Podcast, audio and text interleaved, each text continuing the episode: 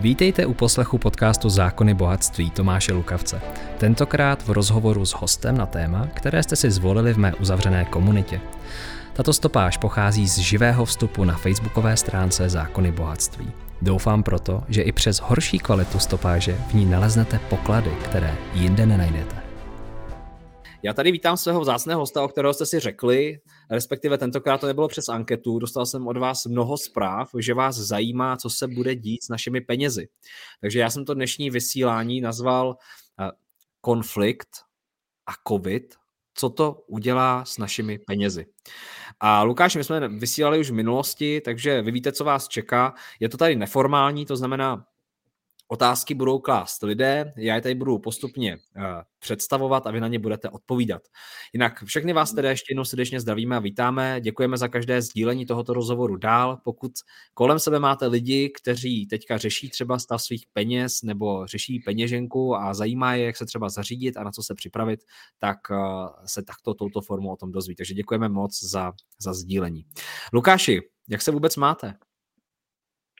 Eh, tak já se mám hekticky, protože samozřejmě kvůli situaci eh, na Ukrajině, kvůli válce na Ukrajině, máme eh, ještě více práce než obvykle a je to zároveň, řekněme, doba adrenalinová, alespoň z mého hlediska, protože na rozdíl od nebohých lidí na Ukrajině, já tu situaci můžu zpovzdálí pouze analyzovat, což samozřejmě je eh, zajímavé svým způsobem. Samozřejmě já bych byl radši, kdybych tuto situaci analyzovat nemusel.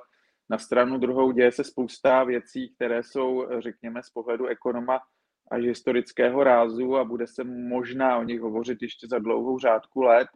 Eh, růsty cen různých komodit, pohoných mod, surovin, sankce vlastně takového rozsahu, které nikdy uvedeny nebyly. Takže to vlastně pro ekonoma je i svým způsobem, byť samozřejmě na pozadí té tragické události, eh, velice zajímavá etapa a může se eh, zase spoustu nového naučit o tom vlastně, jak ekonomika funguje. Mm-hmm. Budeme si o tom povídat, určitě. Já vzpomínám Lukáši s velkou takovou nostalgií na to, když jsme vysílali před koncem roku a to, to ještě nebyl ten konflikt. Jak vy jste říkal, no, musíme se připravit. A teďka najednou se stalo něco takového. A, takže do toho, do toho covidu vstoupil ještě, ještě ekonomický boj s, s Ruskem, nejenom teda ekonomický samozřejmě, ten, ten druhý nás mrzí asi více, ale uh, určitě to má nějaké dopady na ekonomiku i na to, jak se nám bude žít tady v Čechách. A uh, mě tak nějak zajímá, ani ne tak, aby, abych jako uh, předestíral, jak to bude špatný, ale spíše vidíte vy světlo na konci tunelu? Může to přinést něco dobrého a co případně? Co tam vy vnímáte? Eh, tak eh, já doufám, že hlavně se uklidní ta situace, že se zmírní eh, napětí, že se ukončí boje, že ty lidské tragédie, které nyní se odehrávají poměrně blízko u našich hranic, vlastně jenom stovky kilometrů od nás, tak že vezmou rychle za své. No a ty ekonomické dopady, ty už jsou vlastně druhotné. To je věc určitého sčítání škod, účetnictví. Samozřejmě to bude velice bolestivé, ale jestliže už budeme mít za sebou to umírání, umírání nevinných lidí, tak už to pak vždycky nějak dáme, si myslím. A dá to i Ukrajina, byť to bude mít samozřejmě těžké. No a my tady v České republice budeme určitě uh, zasaženi ještě daleko výraznější inflací, než jaká by nastala, kdyby pouze tedy Eh, došlo na to, o čem jsme tady hovořili posledně, to znamená na ty dopady pandemické. Nyní se vlastně sečtou dvě inflace, jednak inflace pandemická právě, o níž jsme hovořili, která už sama o sobě vlastně měla být poměrně vysoká a navíc k této pandemické inflaci se přičte válečná inflace.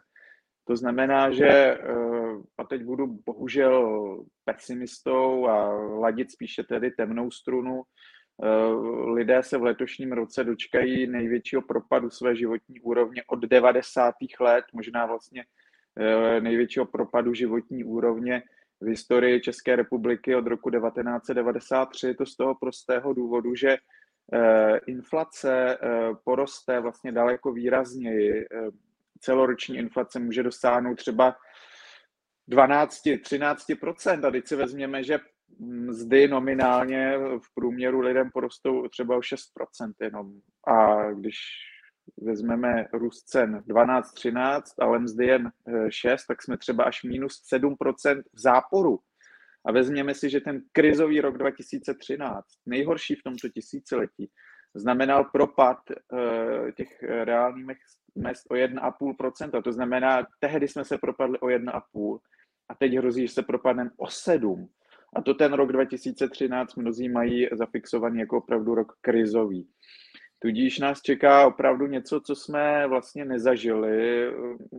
Nevím, možná vlastně něco takového si pamatují lidé třeba z počátku 90. let, kdy se zhroutily trhy eh, RVHP, Rady vzájemné hospodářské pomoci a vlastně vznikal tady úplně nový ekonomický systém, kdy vlastně končil socialismus a vznikala tržní ekonomika, ale od té doby jsme nezaznamenali to, co zaznamenáme letos, tak hluboký propad eh, životní úrovně. Eh, a samozřejmě ale po každém větí do tunelu eh, přichází nějaké světlo, to světlo určitě je na konci i tohoto tunelu, nicméně tento tunel bude opravdu velice temný a také dlouhý, protože vlastně se sčítají ty dvě inflační krize, řekněme, a to světlo na konci tunelu přijde, ale přijde spíš až v roce 2024, protože i ten rok 2023 bude velice, velice těžký. Hmm. Myslíte si, už tady máme první otázky, já vás všechny vítám a zdravím v tomto neformálním rozhovoru, určitě pište svoje otázky, já je budu postupně eh, dávat do studia. Lukáši, ještě otázka ode mě. Eh, občas jsem v sociálních bublinách viděl takovou debatu. Myslíte si, že politici využijí, využijí teďka stávajícího konfliktu, eh, konfliktu k tomu, že zametou stopy, ekonomické dopady za těmi opatřeními, které tak jako různě s nimi jako hrály někde více, někde méně. Myslíte si, že to třeba, teďka když se oddělíme od toho, že ta situace je taková, jaká je, že třeba mm, toho mohou využít ten, a říct si, no, tak tohle to je všechno kvůli tomu konfliktu v Rusku a na Ukrajině a přitom my jsme tady roka půl ten trh nějak jako řídili, neřídili, organizovali, neorganizovali. Jak vy to vnímáte? Eh, tak politici jsou politici a budou ty nepříjemnosti se v té maximální možné míře snažit svést na něco jiného, než jsou oni sami. To je přirozené, to je, řekněme, určitý politický instinkt. Pokud by toto ti politici neuměli, tak nejsou tam, kde jsou, to znamená na vrcholných politických postech. To prostě k politickému životu patří. Jestliže by za všechno přebírali odpovědnost osobní, tak by se nikdy nedostali tam, kde jsou, protože by si prostě už na těch nízkých úrovních, ze kterých vzešli na nějaké komunální, obecní úrovni politiky o nich všichni řekli, že jsou to neschopní, nekompetentní lidé a nikdo by je nezvolil do vyšších funkcí.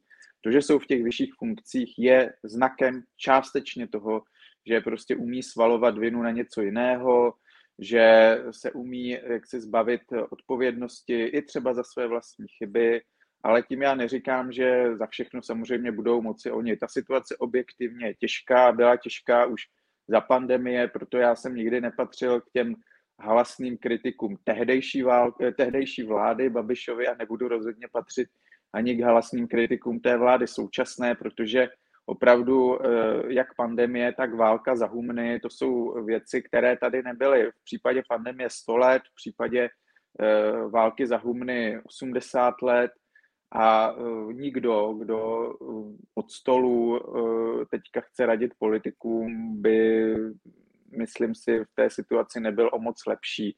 To, že opozice nyní bude samozřejmě kritizovat ty vládní politiky, to je zjevné, to je zase práce opozice, stejně jako když uh, předtím opozice, která je nyní ve vládě, kritizovala Babišovu vládu za nezvládnutou pandemii. Uh, myslím si, že právě ekonom, uh, ekonomové obecně by tu měli být od toho, aby objektivně hodnotili situaci a nejen ekonomové, ale další pozorovatelé, politologové eh, a další, kteří eh, se neucházejí o žádné eh, hlasy voličů a mohou si tedy dovolit říci objektivní politikou nezabarvený názor a v tom já vidím svoji roli a budu ji vidět i v těch příštích týdnech a měsících a budu se snažit podávat maximálně objektivní pohled na to, co se děje. A proto si myslím, že rozhodně nebudu nějak bezhlavě tu vládu kritizovat, protože obrovsky těžké situaci. Ale samozřejmě, když budu mít pocit, že už, a to je ta odpověď, že už prostě na tu krizi toho svalují až moc, že všechno se snaží vysvětlit válkou na Ukrajině, tak eh, budu první, kdo řekne, ale takhle přece to nemůžeme říkat, že až tohle všechno zavinila ta válka. Tady jste přece udělali chybu v tomhle, v tamtom. Eh, stejně tak jako na Babiše nešlo zvádět veškerou, jak se říkalo, Babišovu drahotu, ale to, že za ní částečně nesl odpovědnost, to prostě byla pravda a jenom se pak musíme bavit o tom, z kolika procent, ale určitě nemohlo za veškerou tady drahotu, hmm. protože zdražovalo po celém světě a byl to důsledek růstu cen energií, růstu cen ropy, no, postpandemického uživení a s tím prostě nemohl nic dělat. Stejně tak současná vláda nemůže nic dělat s tím, že rostou opět ceny třeba ropy, protože to souvisí s konfliktem na Ukrajině a to rozhodně není v moci této vlády nějak ovlivnit. Mm-hmm. Já už se dostávám k otázce od Pavla Lojky. Dobrý den, šetřím peníze v bankách a chtěl bych se zeptat, jestli o ně nějak můžu přijít. Určitě ne, pokud samozřejmě narážíte na uh, případ uh, Sberbank, tak to je ujedinělá věc, uh, která uh, je do značné míry uh, překvapením, šokem, ale není to známka nějaké systémové poruchy českého bankovnictví. České bankovnictví je jedno z nejzdravějších na světě.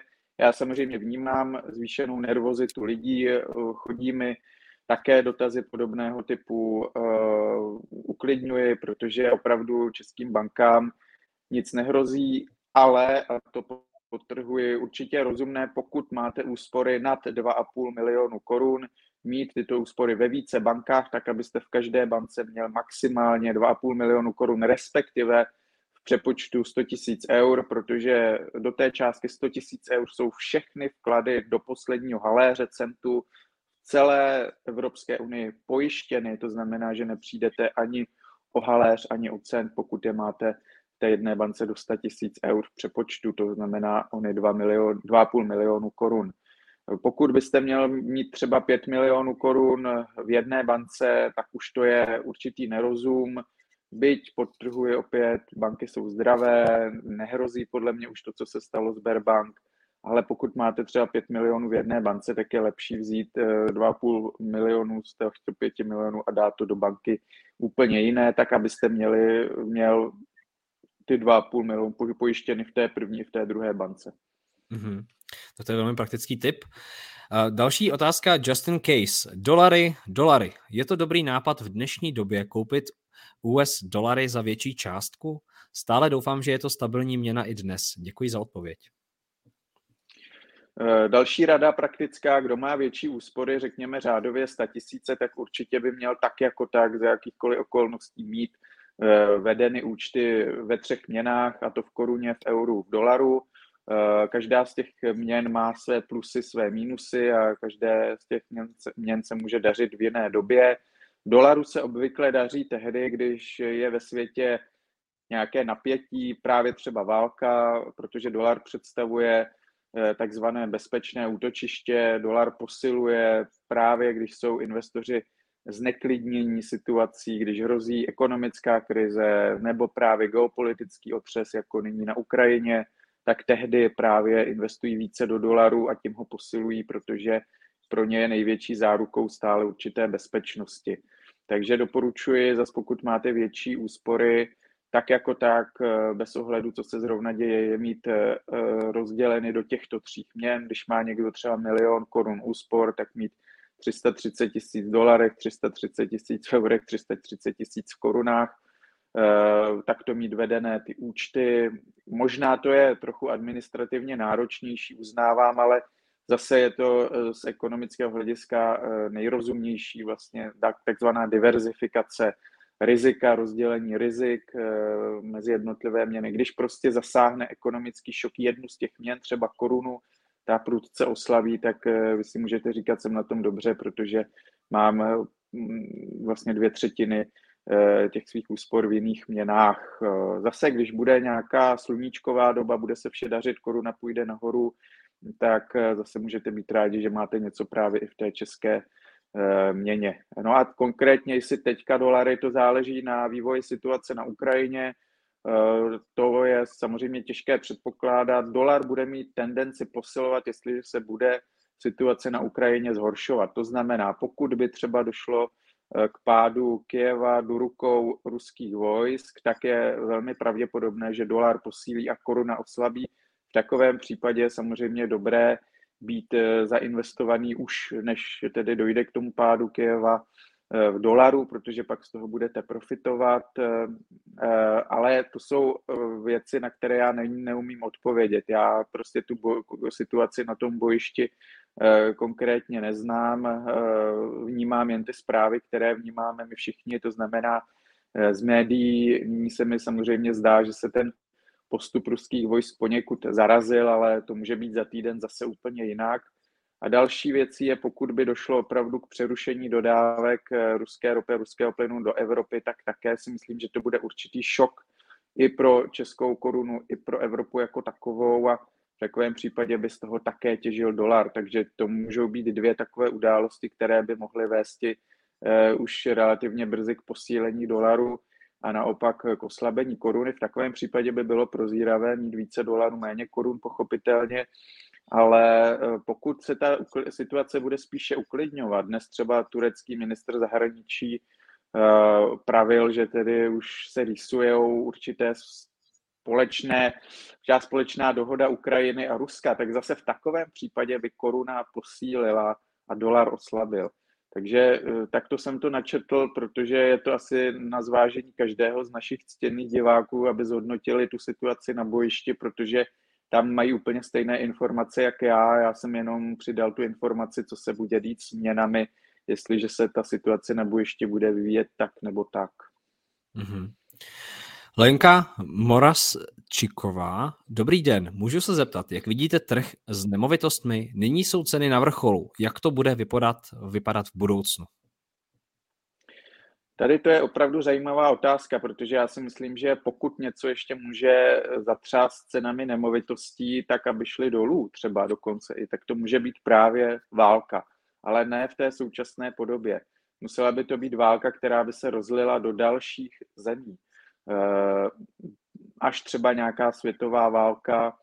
V takovém případě by nemovitosti v České republice zlevňovaly. Otázka však je, zda máme si něco takového přát, eh, protože pokud by se například Putinovi podařilo opravdu Ukrajinu dobít rychle a někteří eh, strategové i v Rusku se netají tím, že by to byl pouze jakýsi předkrm pro další Putinovy výboje, to dobytí Ukrajiny. No tak jestliže by začal postupovat třeba na pobaltské země, eh, jestliže by eh, se eh, odehrál nějaký útok jadernými zbraněmi, biologickými zbraněmi, chemickými zbraněmi, nechci malovat čerta na zeď, ale prostě je to jedna z variant, tak v takovém případě investoři po celém světě by se podívali na mapu a řekli by si, tak ta Česká republika je zatraceně blízko té Ukrajiny a my tam máme nemovitost, nebo my jsme tam chtěli investovat do nemovitosti. Takže by si řekli, že ne, nic takového už neučiní. Investovali by místo toho do nemovitosti třeba v Německu, ve Španělsku, nebo ve Spojených státech, nebo v Austrálii a prostě na tu Českou republiku by se vykašlali. Jinými slovy, eh, oslabila by poptávka zahraniční po českých nemovitostech a navíc by kvůli tomu postupujícímu konfliktu eh, došlo k tomu, že by Češi byli na tom ekonomicky ještě hůře. Eh, ochromil by se dále obchod, oslabila by koruna, ještě by více musela Česká národní banka zvedat úrokové sazby, tím by dále zdražily hypotéky, eh, lidé by byli znejistělí, neinvestovali by nikam ani do nemovitostí, protože by se báli, třeba i v nějakém opravdu mimořádném případě, že dokonce se můžou bombardovat i česká města, ale to zase nerad bych tady strašil, ale prostě je třeba eh, nyní pracovat s každou variantou a eh, proto za tohoto krajního scénáře může dojít k tomu, že ceny nemovitostí v České republice poklesnou. Pokud na něj nedojde, což je ten hlavní scénář, tak si myslím, že spíše nás čeká výrazné zmírnění růstu cen nemovitostí, případně nějaká stagnace, ale ne, že by mělo dojít k vyloženě k poklesu cen. Každopádně, a to je další důležitá proměna, hypotéky nyní půjdou ještě nějaký čas nahoru, tím, jak bude Česká národní banka zápasit s inflací, ale třeba v horizontu dvou let ty hypotéky už by mohly být levnější, než jsou nyní. Takže kdo nutně nepotřebuje střechu nad hlavou hned teď, doporučuji počkat, protože je pravděpodobné, že ceny porostou pokud vůbec, tak mírně může být stagnace cen a navíc tedy hypotéky během těch dvou let pravděpodobně výrazně zlevní. Čeká nás opravdu velká, vel, velký inflační náraz, jak jsem o tom hovořil na začátku, a já bych byl opravdu překvapený, pokud by i za takové situace ceny nemovitostí dále rostly tak jako do posud. Mně to prostě mm. nedává smysl. Myslím si, že se musí výrazně eh, zpomalit ten růst, až musí dojít k určité stagnaci. Prostě lidé na to nebudou mít peníze, budou řešit úplně jiné věci a do toho ta válka zahumny a tyhle dvě věci skutečně výrazně schladí ten nemovitostní trh. Mm-hmm. Jiřina Cajkářová se ptá, mám uložené peníze ve fondech a dluhopisech. Lukáši, co si myslíte teďka o dluhopisech a různých fondech? Peníze nechat, nedávat, investovat nebo jen do určitých, případně do jakých? To je hrozně složitá otázka, hrozně obecná. Musel bych samozřejmě znát, eh, v jakých konkrétně dluhopisech, v jakých konkrétně akcích eh, má eh, posluchačka, divačka vlastně ty své peníze. Určitě obecně chybou není mít nadále peníze v akcích, v dluhopisech, ale můžou tam být některé, do kterých bych nyní nedoporučoval mm, investovat. Eh, akcie se nyní vyplatí například eh, amerických bank. Amerika je totiž do značné míry izolovaná od té válečné vřavy na Ukrajině a banky budou také těžit z růstu úrokových sazeb, který stále bude probíhat ve Spojených státech. Navíc se může dařit, a to i evropským firmám zbrojařským, protože země typu Německa, Polska, Nizozemská eh, už oznámili v důsledku na ruskou invazi na Ukrajinu razantní, zejména v případě Německa opravdu až historické navýšení svých výdajů na armádu, na obranu, na zbrojení. A eh, tyto výdaje samozřejmě půjdou eh, do kapes zbrojařských firm, s jejichž akciemi se často obchoduje na burzách a jestliže budou mít takovýto přísun peněz, tak se to projeví i v růstu cen akcí, takže je dobré mít takovéto akcie. Samozřejmě může tam někdo mít s tím morální problém a já ho plně chápu. Nechci investovat do e, společností, které dodávají zbraně třeba i do válek, tak e, je to možné. Spousta investorů jedná právě tak, že nemá akcie takovýchto společností. Dávám jenom jeden z typů, když prostě tyto morální eh, překážky nemáte, tak eh, kam můžete investovat. Eh, to jsou takové dva základní typy. Plus samozřejmě se bude dařit energetikám, energetickému sektoru, surovinovému sektoru, to znamená třeba i akcie Česu tady na Pražské burze stále si myslím, že mohou být dobrou volbou, protože opravdu ta situace co se týče energií, bude napjatá i nadále plyn, elektřina, ropa a tyto firmy z toho budou těžit. Mm-hmm. Ona ta ekonomika se zdá prostě, že je taková, jaká je, že nebere ohled moc na emoce a někteří investoři opravdu se v tom umí pohybovat tak, že z každé situace něco vytěží. On to je určitým způsobem um, na druhou stranu ne každému se to samozřejmě pozdává. Tadyhle Pepa Marek píše, pánové, přežijeme, Okolo mě je spousty bezraných mladých rodin s novorozencema. Neposílají mateřskou, přesto, že že jaký plný nárok nádrž děti budou umírat. Následně jejich rodiče. Stydím se za vrchnost, odpovídá manželka. Tak to je taková zpráva, která asi jako psal Pepa rychle, nicméně tam z toho zřejmě určité nejistota a strach o mladé rodiny. Máte nějaké paušální doporučení malým rodinám, co teďka dělat v této době? Eh, třeba opravdu mají jedno dítě, jsou, jsou teďka na, na začátku vztahu, přemýšlí nad tím, co dál. Eh, existuje vůbec nějaká takové doporučení, co mladým rodinám teďka vzkázat, Lukáši? Tak hlavně nepropadat panice. Mladé rodiny mají tu výhodu, že mají život před sebou a myslím si, že by bylo škoda, kdyby si to mládí kazili nějakými zase tedy příliš eh, temnými výhledy do eh, let budoucích.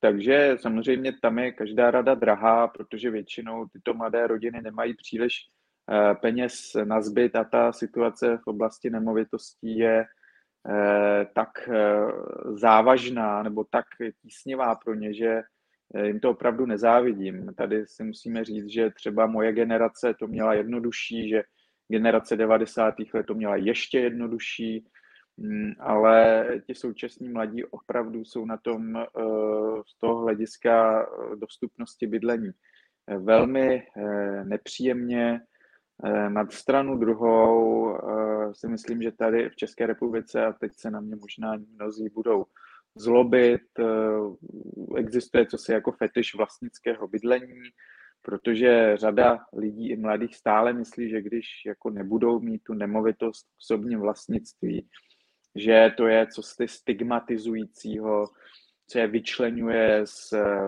té správné společnosti, Není to vůbec pravda. V Německu, v Rakousku, ve Švýcarsku eh, je to zcela běžné bydlet eh, v nájmu, není to nic eh, podivného, jsou to daleko vlastně ekonomicky silnější země ještě než Česká republika, přesto to tam takto funguje. Naopak, to vlastnické bydlení, vysoký jeho podíl je spíše znakem těch východních zemí, těch bývalých postsocialistických zemí, kde se prostě v těch 90. a 0. letech dostali lidé k bydlení často velice levně za hubičku, ale ta doba skončila. A tady pořád je určitý zvyk eh, i mezi těmi současnými mladými lidmi, že přece to vlastnické bydlení je něco, k čemu se lze dostat snadno, protože oni to viděli u svých rodičů, ale ta doba prostě už se posunula eh, a spíše už jsme v tomto tím německém, švýcarském, rakouském, kde prostě už je běžnější spíše to eh, bydlení nájemné. Takže já si myslím, že Lec kdy dokonce může být prozíravější, třeba když někdo je třicátníkem, bydle v nájmu, investovat spíše, pokud si nemohu hned dovolit nemovitost. A dnes třeba v Praze, pokud chcete nemovitost, musíte dát 2 miliony korun ze svého, pak teprve dostanete hypotéku, kterou budete splácet 30 let. E, za zvážení pak stojí, jestli není lepší třeba investovat do akcí, když investuji ve 30 do akcí a postupně přikupuji ve 40, můžu mít už solidní, solidní základ a vlastně pak budu moci si dát mnohem více ze svého na nemovitost. Ta hypotéka bude daleko menší. V 45, v 50 můžu mít vlastně solidní vlastní nemovitost eh, a přitom ještě polovinu životu, polovinu životu mám před sebou.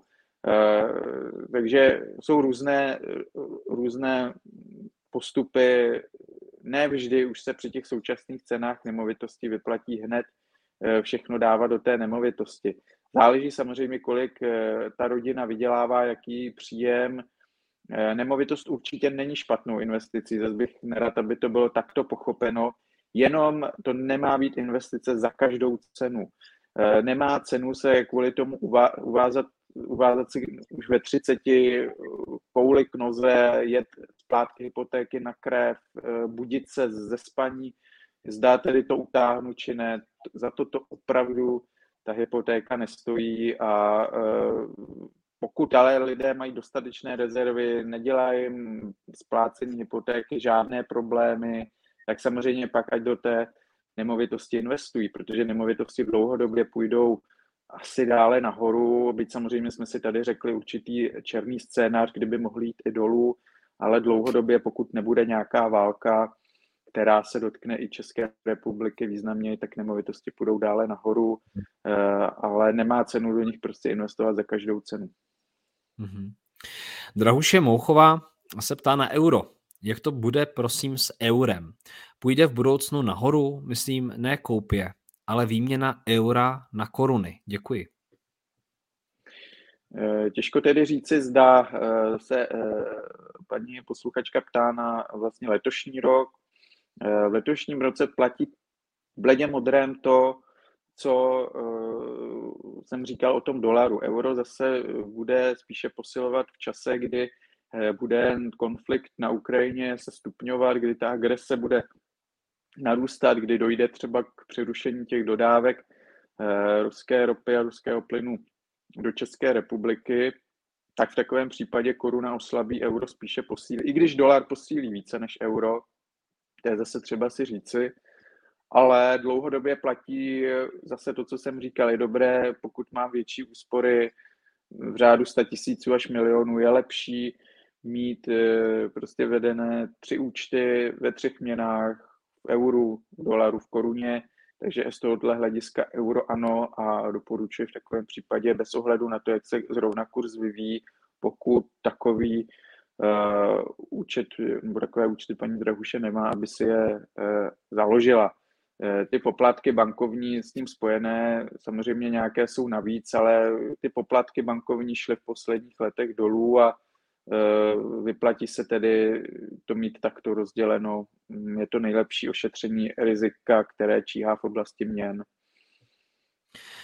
Tomáš Pavlík se ptá, dobrý večer, jak to vidíte se soběstačností s potravinami v letošním roce? Soběstačnost potravinová. Potraviny podle mě budou velké téma letošního roku. Eh, to, co jsme zažili teďka před pár dny, eh, týdny v oblasti cen pohodných hmot, to totiž čeká dříve či později oblast potravin. A to bude sociálně mnohem tíživější, protože zatímco motoristy nebo dopravci jsou pouze někteří, tak eh, v podstatě potraviny konzumujeme všichni, včetně třeba seniorů, důchodců a ty potraviny opravdu budou dramaticky zdražovat. Bohužel eh, řada eh, indikátorů, které předznamenávají budoucí vývoj, už naznačuje, že to zdražování potravin bude obrovské. Kvůli růstu cen energií, kvůli válce na Ukrajině, Ukrajina, Rusko, jde dohromady obilnice světa, zajišťuje třeba více než 25% pšenice, která je celosvětově skonzumována. A kukuřice se tam hojně pěstuje. Ale už předtím, než došlo k této válce, už, už tehdy, tehdy jsme prognozovali vysoký e, nárůst cen potravin. Takže zase měl jsem nedávno rozhovor s šéfem agrární komory České republiky. Ten říkal, pokud vláda České republiky nezakročí do roka a do dne, může být bochník chleba za stovku, máslo za 90 korun, rohlík, který nyní stojí 2,50, tak bude stát do roka a do dne třeba 5 korun. To je jen tak pro představu. Přitom ovšem se prakticky nebo jenom minimálně zvýší mzdy lidí. To je eh, pro představu nějakou konkrétnější, co nás čeká. Do toho samozřejmě zdražení eh, o desítky, bastovky procent plynu, elektřiny, eh, vody, bydlení jako takového, všeho. Takže proto, proto si myslím, že, že, že je na místě opravdu tady črtat tyto temné scénáře, protože to bude z ekonomického hlediska opravdu těžké, to, ty, ty měsíce nadcházející. Eh, zatím to není tak zakořeněno u té široké veřejnosti, ale my ekonomové, kteří přece jenom trochu pracujeme už s těmi předstihovými ukazateli a vidíme tedy v tomto ohledu dopředu, tak bohužel už vidíme, co se na nás řítí a není to nic hezkého a potraviny budou klíčovým tématem letošního roku ale rozhodně nějak, z nějak příjemného úhlu pohledu. Mm-hmm. Tady se velmi často to téma, ono samo o sobě, vy můžete teďka, co nás sledujete a posloucháte, tak to můžete vnímat z mnoha úrovní, tuto debatu. Ono to, že se tady bavíme s Lukášem o něčem, co třeba přijde a je nepříjemné, nebo ne nepříjemné, ale může to být nové, nebo zažijeme nějaké časy, ještě neznamená to, že se musíme zákonitě hroutit, Lukáši. Já když vás tak poslouchám, tak eh, v tom cítím takovou spíš jako projdeme si něčím, co jsme třeba nezažili a bude nutné jako tomu přizpůsobit chování. A myslíte si, že třeba tady ta situace, která se teďka stane, nebo se na nás chystá, jak říkáte, že eh, je možné, aby nás to nějakým způsobem třeba posílilo jako lidi, nebo že to třeba ten trh rozsegmentuje?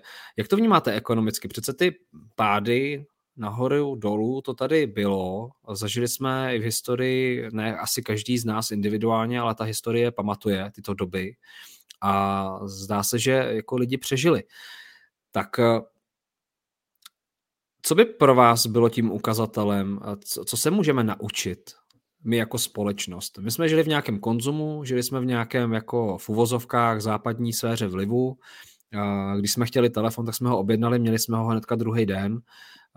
To kdysi nebývalo. Co se můžeme naučit novýho z tohoto? I když, to je, I když to může znít drsně, tak přece tam něco musí být, nebo něco tam můžeme vytvořit. Co vy to třeba máte pro sebe? Co, co tam jako může být ten vzkaz, nebo co, se, co, co je možné vzít jako lekci? Je třeba uh, si vzít jako lekci to, že s velkou pravděpodobností přesto všechno, co tady čertám, jakožto určité hrozby, které na nás číhají a které se v řadě případů bohužel zmotní, tak uh, i třeba ten mnou jmenovaný pokles životní úrovně, který bude nejvyšší Eh, od 90. Eh, let, možná v historii celé České republiky, neznamená, že my se vrátíme zase třeba někam do 90. let. To, že se propadneme, to znamená, že se můžeme vrátit svůj životní úroveň třeba mm, do roku já nevím, 2014 nebo 2010 nebo 2008, tak si vzpomeňme, eh, jako ani v té době přece jsme si nežili nějak špatně, Akorát, že v těch uplynulých letech možná jsme prostě si zvykli až příliš na, na určitou prosperitu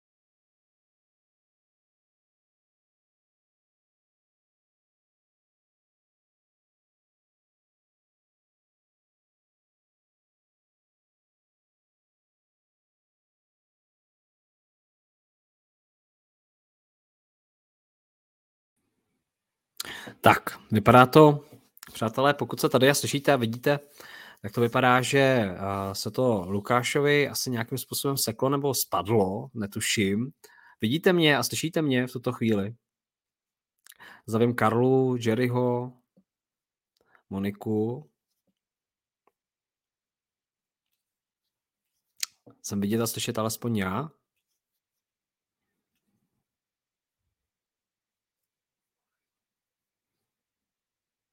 A, ah, Vladislava píše. tak, já vás zdravím. Vypadá to, že na straně Lukáše mm, se něco stalo, možná z toho se spadlo. Lukáši, dobrý, de, dobrý večer. Vy jste odešel. Jak to spadlo? Hm. Vy jste, si, vy jste si někam odskočil, vám přijel Uber. Jasně, no. Jasně. vám přijel. takže dobrý večer. No, Co takže jste vypadá... slyšeli naposled, já se omlouvám, asi na mé straně se stala nějaká technická závada. Už nás slyší a vidí, takže vypadá to dobře. Bavili jsme se, vy jste skončil, Lukáši, u té lekce, u té lekce, že, že to může přinést nějakou určitou lekci, tak můžete klidně navázat. Tak i když se propadneme, i když ten propad bude velmi hluboký, nejhlubší, eh, třeba i od těch 90. let i v celé historii České republiky, tak my nedopadneme zase někam do roku 89 nebo dokonce 99. My dopadneme třeba do roku 2008, 2013, 2015 eh, ekonomicky. Eh, příklad, eh, teď aktuálně všichni skloňovali pohonné hmoty. Pohonné hmoty opravdu byly nejdražší v historii České republiky. Nafta, benzín i přes 50 korun, hlavně tedy nafta. Ale pak, když to člověk vlastně přepočítal na uh, běžný výdělek, na takzvaný mediánový výdělek, to znamená výdělek, který přesně rozděluje společnost půl na půl, tak člověk s běžným příjmem, s dvěma dětmi si mohl pořád i v těch letech, pardon, i v těch dnech, kdy byly opravdu nej, nejdražší pohonné hmoty, to znamená před týdnem třeba pořídit zhruba o 200 litrů pohonných hmot rozpočteno na měsíc za tu měsíční čistou mzdu, než v roce 2012, kdy tady kulminovaly pohonné hmoty naposledy opravdu tehdejším dramatickým nárůstem. Takže ano, tady to je na první pohled závažná situace, ale pořád vlastně jsme na to mnohem lépe než v roce 2012, než před deseti lety. Eh, a stejné to bude i v těch ostatních věcech. Takže nás čeká velký propad životní úrovně v porovnání s těmi lety předchozími, s těmi lety prosperity, mm, protože my jsme zažili od roku 2014 až do roku 2019 v podstatě eh, nepřerušenou sérii let, kdy rostla poměrně citelně prosperita. A následně během pandemie my jsme příliš nepocítili nějakou ekonomickou tíseň, protože tam se to všechno, a teď opomím určité výjimky, segment, segment turistického ruchu, ubytování, gastro, tak se to vlastně všechno tak nějak na dluh pitlíkovalo, to znamená, my jsme se obrovsky zadlužili, ale díky tomu jsme udrželi životní úroveň lidí. No a teprve teď se vlastně sčítají tyto věci. Jednak musíme definitivně splatit účty za pandemii a do toho přišla ta válka. Takže proto nastane ten velký propad životní úrovně a uh, bude to bolet, ale nebude to katastrofa. Nelze říkat, že by nás to třeba vrátilo o generaci tak to určitě ne. Takže v tomto si myslím, že to je takový důležitý odkaz nebo takové důležitý postřeh k tomu, eh, co nás čeká a proto nemá cenu propadat přílišné skepsy a přílišné panice. Mm-hmm. Jiří Olšák se ptá, dobrý den, co říká pan Kovanda na rečení a politiku Klause Švapa? Nebudete nic vlastnit a budete šťastní. Tedy konec soukromého vlastnictví bude implementován do roku 2030. Děkuji. Tak potom, pokud je pan Švab eh, šťastný, když nic nevlastní, tak ať nic nevlastní, ale ať mi neříká, co mě jako činí šťastným. Já vím, co mě činí šťastným, předpokládám, že to ví každý z našich diváků a uh, pan Švab nikoho z nich pravděpodobně v životě neviděl, uh, takže to vědět nemůže. To jsou takové rady, uh, které já nemám rád, protože vlastně říkají jiným lidem, co je má činit šťastnými, aniž by ten člověk vlastně ty jiné lidi znal, takže je to takové trochu povýšenecké a myslím si, že to ukazuje určitou intelektuální uh, lenost pana Švaba, ale nevím, nevím, já jsem jeho Davoská fora sledoval svého času, ale od určité chvíle už se z toho stala uh, taková spíše ideologizující sešlost a myslím si, že už, uh, to, už to ztrácí prostě ten respekt, který tato fora měla do určité doby, takže nevím, zda ještě tato slova brát, brát vážně. Hmm. Miloš Vančura, velmi zajímavá otázka. Jak můžeme my všichni jako občané svým chováním, nemyslím v oblasti investic, ovlivnit globální dopad ekonomiky na každého z nás? Hmm, tak hmm. to je možná na celou knihu filozofickou hmm. taková to otázka. Eh, já si myslím, že bychom měli hlavně činit, eh, to je možná kliše, prostě dělat to, co nás baví, naplňuje, eh, protože jestliže budeme dělat to, co nás baví, naplňuje, tak eh, jednak budeme šťastnými a jednak pravděpodobně bude šťastná i společnost kolem nás, protože pokud budeme dělat něco, co nás baví, naplňuje, tak v tom budeme dobří. A jestliže v tom budeme dobří, tak obohatíme lidi kolem sebe. Mm, protože když dobře jim opravíme televizi, když mm, napíšeme hezkou báse, ze které budou mít radost, když eh, dobře jim zajistíme nějaký právní problém, eh, co by právníci, tak to všechno je nějakým způsobem eh, potěší, zlepším život a to je smysl asi lidského konání. No a ta ekonomie se to nějak snaží přenést do té řeči peněz. Vy to někteří pak vnímají, že to je takové možná eh, příliš kalkul, kalkulující, ale je to tak. Tak když prostě budu v něčem dobrý, tak velmi pravděpodobně pak přijdou i ty peníze, protože ta společnost to nějakým způsobem ocení, dámy, dámy vydělat a tím vlastně signalizuje, že jsem v něčem dobrý nebo v něčem, že jsem dobrá a to zase mě povzbuzuje v tom a dává mi to určitý signál, že jsem společensky prospěšný, prospěšná. Takže myslím si, že člověk by eh, měl dělat to, co ho baví a naplňuje a tím vlastně nakonec prospěje všem. Mm-hmm. Evita, Evi, Evita. Tady konstatuje, zároveň se ptá, to je připravený scénář, kdo to režíruje? Tak ona ta situace, Lukáši, vyvolává spoustu otázek samozřejmě, spoustu lidí, spoustu lobbystů, spoustu zájmových skupin, teďka nějaký konflikt, my vnímáme ten konflikt z pohledu médií, vidíme tam ty, ty ztráty lidské, což je samozřejmě bolestivé. Na druhou stranu participují na tomhle konfliktu zase zájmové skupiny, které na tom třeba vydělávají. Vy jste jmenoval zbrojírenský průmysl a, a další.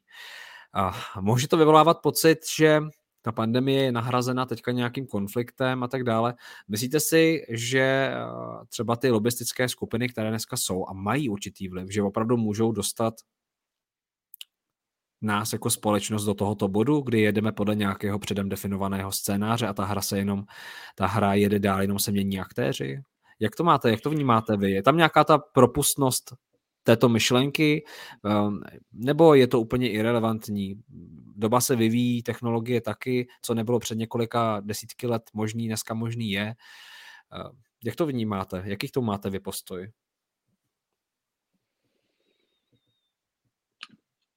tento svět se vyvíjí prostě nahodile. To, že, eh, to, že samozřejmě někteří to pak vysvětlují zpětně jakožto dílo nějakých iluminátů nebo Rockefellerů nebo Rothschildů nebo pana Švaba nebo, hm, nebo že to je scénář předem připravený, to je nějaká to je zpětný výklad toho, co se stalo, ale když se pak ocitnete třeba v těch vyšších politických kruzích a vidíte, jak řada přelomových rozhodnutí, která byla zpětně pak nějak vysvětlována, jako třeba konspirace, jak nahodile vznikala, jak, jak, jaký to byl, jaký v tom měli ti samotní politici guláš, než něco takového dali dohromady, tak pochopíte, že vlastně ti politici neví o moc víc než, než veřejnost nevěděli, když přišla pandemie, co se bude dít, nevěděli o moc více opravdu, než věděla veřejnost. Možná nevěděli vůbec nic navíc. To, že jsou nějaké tajné služby, spravodajské služby, to samozřejmě je pravda, ty samozřejmě mají určité důvěrné informace, ale zase to nejsou informace, s nimiž můžete ovládat společnost, s nimiž můžete řídit svět, to takhle nefunguje. Ví něco navíc, něco si poskládají lépe než široká veřejnost, jednoznačně, ale eh, jak říkám, nelze na základě těchto informací prostě řídit svět. Navíc ehm, takové věci jako pandemie, válka, tam máte tolik proměných, že to prostě nikdy nenaplánujete. Eh, nevěřím, nevěřím, že něco ať už pandemie nebo současná válka je nějak, nějak plánováno. Eh, myslím si, že Kreml, eh, když mám být konkrétní v případě války na Ukrajině, prostě chyb, pochybil, jeho tajné služby pochybily, prostě špatně odhadly situaci na Ukrajině. Mysleli si, že ji dobydou během dvou, tří dnů, že to bude blitzkrieg, že svět pomalu ani nic nezaznamená a pojede se dál, dosadí si tam svou loutkou vládu. Takže vidíte, přepočítali se ruští zpravodajci, eh, proto nyní je ta válka na Ukrajině taková, jaká je. Něco věděli samozřejmě zpravodajské služby západu, ty upozorňovali na to, že se chystá invaze, v tomto měli pravdu, ale zase bychom v historii našli jiné příklady, kdy se mýlili, například eh, zbraně hromadného ničení v Iráku. Eh, takže tu se samozřejmě trefí tajné služby, tu se mílí, tu něco špatně eh, odhadnout, tu něco odhadnout dobře. Takže v zásadě jako v našem životě, jako my taky někdy něco odhadneme dobře, něco odhadneme špatně. A takto svět funguje, svět je v podstatě mnohem nahodilejší, než jsme si ochotni připustit a nevěřím na nějaké velké konspirace, scénáře. To, že pak samozřejmě, když už propukne válka, to, že nejednou se jakoby sršní na šťávu slétnou různé lobistické organizace zastupující třeba zbrojaře a že začnou německé vládě třeba říkat, podívej se, tamhle máš za, na Ukrajině takovýhle konflikt a ty nemáš žádné pořádné zbraně, nechceš si tedy od nás koupit za miliardy dolarů, tak to samozřejmě jo, to, to je pravda, ale není to tak, že by ti zbrojaři vyvolali tu válku a e, na základě toho pak prodávali ty zbraně. Je to tak, že prostě se někdo v Kremlu jednoho dne probudil, provedl útok, o kterém si myslel, myslel, že bude jednoduchý, ale nebyl. Vznikla tato situace. No a ty zbrojaři, když vidí, že by mohli vydělat, tak se snaží té situace využít. To tak jednoznačně je, ale eh, já v tom nevidím nějakou konspiraci. To je prostě jednání obchodníka, jako když pekař prostě si všimne, že je někde dětský tábor a že tam nemají rohlíky, no tak tam přijede a bude jim je bude ty rohlíky tam nabízet. To, tak stejně ten zbrojař nabízí ty zbraně, ale eh, neviděl bych za tom nějaká, zatím nějaká spiknutí nebo scénáře. Možná jsem teď některé posluchače zklamal, ale nevěřím prostě v to, že ten svět eh, lze nějakým způsobem v tomto smyslu řídit. Hmm. Eh, já vám děkuji, Lukáši, za vaše odpovědi. Toto jsou neformální rozhovory, kde můžete debatovat, diskutovat. Samozřejmě nemusíte se vším souhlasit, proto zvu rozmanité hosty, abyste rozvíjeli debatu a třeba vkládali i svoje komentáře do dolů pod toto video. Pokud sledujete na Facebooku, tak vám děkuji a tady sleduju vaše komentáře. Pokud sledujete na YouTube, tak také samozřejmě budu rád případně, pokud sledujete prvně za odběr, aby vám neunikla další videa. A tady má, tady je člověk, který se jmenuje Mir Mír, to, je, to se mně zdá hezký. Jsou tam dva, tak možná to jsou dva. Je opravdu jeden je Mir a druhý je Mír.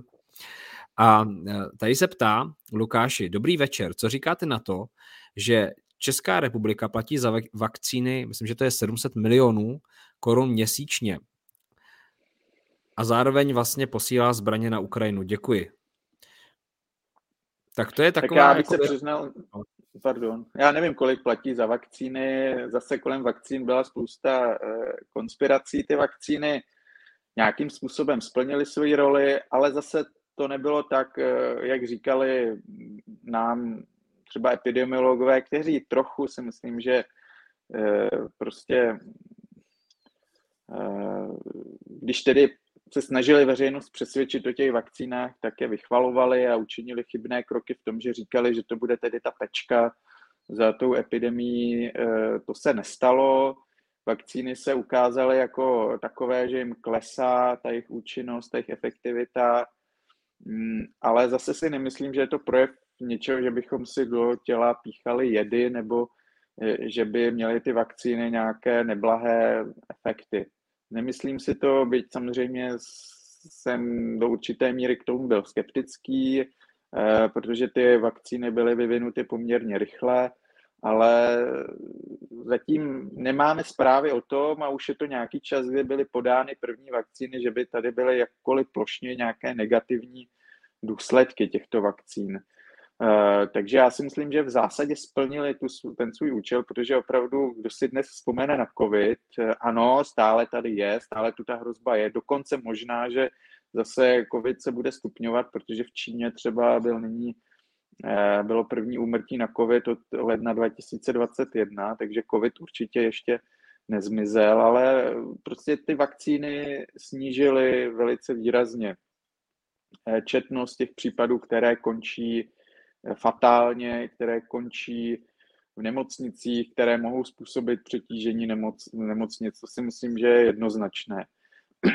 A jestliže platíme za něco takového 700 eh, milionů korun, což já tedy nevím, možné to je, tak věřte, že z hlediska eh, rozpočtu České republiky, toto je plivanec z moři, eh, jo, ten se počítá ty výdaje na 2000 miliard ročně, tak tady to máte 700 milionů měsíčně. Takže ano, těch nul tam je hodně, možná to spoustu lidí omráčí, tak to když to vidí a určitě bychom každý z nás takové peníze brali, mít je na svém účtu, ale z hlediska hospodaření státu to jsou opravdu e, drobné a pokud přispějí k tomu, že nebudou přetíženy nemocnice, což zdá se přispívají, tak já si myslím, že jsou to i dobře vynaložené peníze.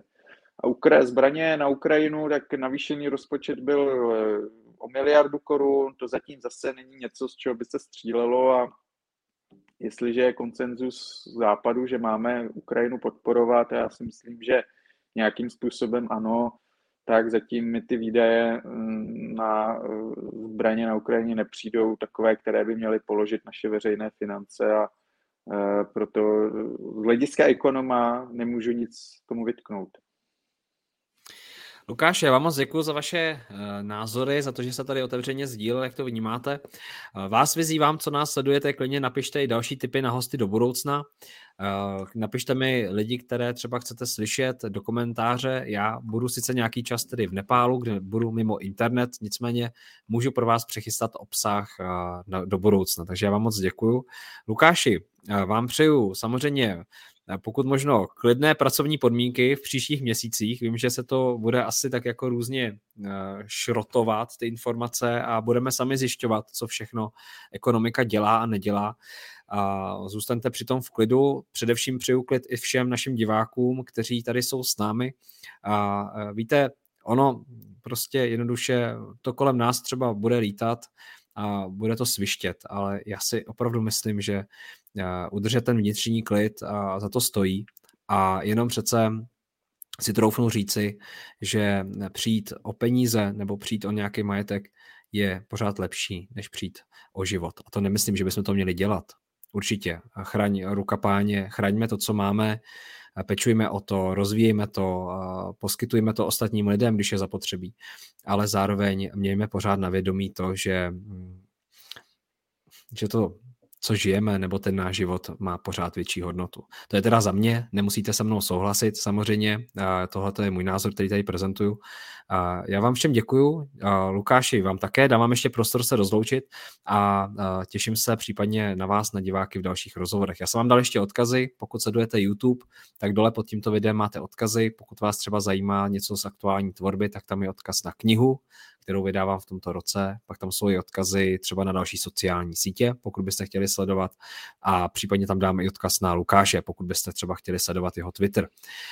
Tak, Lukáši, pojďte nám říct něco, já nevím, ono to zní hrozně blbě, jo, hrozně hloupě, jako pojďte nám říct nějaké vánoční přání, jednak máme teda jako skoro polovinu roku a ale ne, taky nevím, jestli to děláte rád, ale tak jestli třeba máte nějaké doporučení nebo něco, co byste nám vzkázal? Vzkazy na závěr. Tak, eh, Vzkazy na závěr, ano. Myslím, to že už tady... Eh, borec nakonec, ještě se tomu říká někdy. Tak. Já myslím, že jsme tady snad vyslali, jak říkají politici, jasný signál, že i když situace je ekonomicky vážná, tak to není katastrofa. A jestliže eh, sem nepřijde válka, tak si myslím, že všichni jsme svým způsobem Eh, vyhráli a i když bude mít ta současná situace velké ekonomické náklady, tak jsou ničím v porovnání s tím, eh, co se děje na Ukrajině. Takže z tohohle hlediska zatím eh, všechno dobré a doufejme, že to dobré i zůstane. A to, že bohužel třeba dojde k nárůstu míry nezaměstnanosti, k tomu velkému zdražování, to je bohužel pravda ale jako společnost určitě máme na to, abychom se s tím, eh, s tím popasovali, abychom eh, se s tím utkali. Máme polštář vytvořený z předchozích let, máme zdravou eh, jak fiskální politiku, máme zdravou monetární politiku, i když zase budete slychat od různých politiků, jak, jak jsou naše veřejné finance v rozvratu a tak dále a tak dále. Není to pravda. Máme zdravou ekonomiku s nejnižší mírou nezaměstnanosti, celém ekonomicky vyspělém světě. V podstatě tady není nějaká extrémní bída, eh, chudoba. Ano, spoustě lidí se žije těžce, seniorům, matkám, samoživitelkám, lidem dlouhodobě nemocným nebo nezaměstnaným, to je jasné, ale máme zatím jako společnost na to, abychom těmto lidem pomohli a máme současně na to, abychom pomohli i velkému počtu ukrajinských uprchlíků, kteří u nás mohou hledat alespoň po přechodnou dobu nějaké útočiště, nějaký azyl a myslím si, že je naší povinností jej poskytnout. Jakkoliv jsem dříve třeba kritičtě hleděl na uprchlickou vlnu eh, ze zemí nám civilizačně vzdálený, kde vlastně teď se bavíme o situaci kolem roku 2015, kde často ta imigrace nebyla motivována žádnou tísní, žádným strádáním v těch zemích. Byla to prostě obyčejná ekonomická migrace, často všem lidí bez jakékoliv kvalifikace. Tak nyní k nám opravdu utíkají lidé, zatímco tehdy to byli muži především, nyní to jsou opravdu ženy, nyní to jsou děti a je naší povinností jim prostě pomoci, protože toto jsou skuteční uh, váleční uprchlíci a uh, to jsou lidé, kteří se ocitli třeba uh, ze dne na den bezdomova, a uh, zkusme se aspoň na chvíli vcítit do toho, jak by nám všem bylo, kdyby se nám něco takového stalo. Já doufám, že se nám určitě nic takového nepřihodí, ale uh, situace je vážná a uh, je třeba opravdu brát na zřetel to, že 24. února se svět změnil, že už nikdy nebude jako do posud a je třeba do příštích let více dát, dát názbrojení, více jak si se zbavit takových falešných uh, snů, cílů, například různých zelených cílů. Prostě bude mnohem důležitější zajistit energetickou, potravinovou soběstačnost uh, a bezpečnost a také samozřejmě bezpečnost jako takovou. To budou ty klíčové cíle pro příští roky, nikoli uhlíková neutralita v roce 2050. To myslím, že přestane Eh, společnost jako celek zajímat a že lidé jako Greta Thunbergová prostě ztratí svůj hlas, který měli, že prostě společnost bude řešit důležitější věci. A já si myslím, že to svým způsobem je i zdravé, takže toto je, je určitý odkaz. Mám-li na té válce najít něco pozitivního, tak si myslím, že to může být to, že začneme řešit skutečně podstatné věci typu naší potravinové bezpečnosti, energetické bezpečnosti a bezpečnosti jako takové. Tak jo, děkuju. Všechny vás tady ještě jednou teda zdravím, teďka se rozjeli komentáře. Já jsem vám chtěl ještě doplnit, že tento rozhovor bude i na YouTube, takže tam se budete moci podívat na záznam nebo samozřejmě na vysílání s Lukášem a zároveň já vám pak ještě nechám nějaká videa na sociálních sítích ohledně mého odjezdu, taky s vámi pozdílím pocity, emoce ohledně Nepálu. Lukáš mi prozradil, že byl v Nepálu, než jsme, než jsme začali. Takže všechno s vámi budu sdílet samozřejmě a dozvíte se vše. A já už přeju hezký večer, už jsme vysílali jednu hodinu. Lukáši, pokud vám ještě, ještě něco přidám, pokud tedy lidé ano. chtějí mít aktuální informace, jak si udělám self-promo, tak uh, určitě je nejaktuálnější informace ke všemu, co se děje ekonomicky i politicky v současné ukrajinské krizi. Mám na svém Twitteru, uh, který je jednoduchý, zavináč Lukas Kovanda, takže tam mě můžete sledovat a opravdu sleduje tu situaci 24 hodin denně, takže tam jsou ty nejčerstvější informace. Mm-hmm. Já chci přiznat, že Lukáš... Chystala měnová, pokud by se chystala měnová reforma v České republice, jakože se nechystá, tak, tak to tam bude určitě nejdříve ze všech zdrojů. Já jsem chtěl taky doporučit váš profil na Twitteru, já ho sleduju a ty informace, co tam dáváte, jsou opravdu mnohdy mimo mainstream nebo úplně mimo média, když třeba koukám na nějaký ekonomický portály. Takže pokud máte Twitter, tak já vám doporučuji, sledujte Lukáše Komandu tam a jsou tam opravdu velmi cenné informace, které tam Lukáš dává. Děkuji moc. Děkuji, mějte, děkuji. Večer, mějte ještě jednou hezký večer a zase se těším v dalších rozhovorech v budoucnosti. Opatrujte se a to se na viděnou. Čau. Hezký večer. Děkuji vám za poslech. Pevně věřím, že vás podcast inspiroval. Budu zároveň vděčný za každou zpětnou vazbu a samozřejmě případné sdílení podcastu dál. Jo a nezapomeňte si vyzvednout svůj dárek na www.zákonybohatství.cz. Je tam pro vás kniha v akci.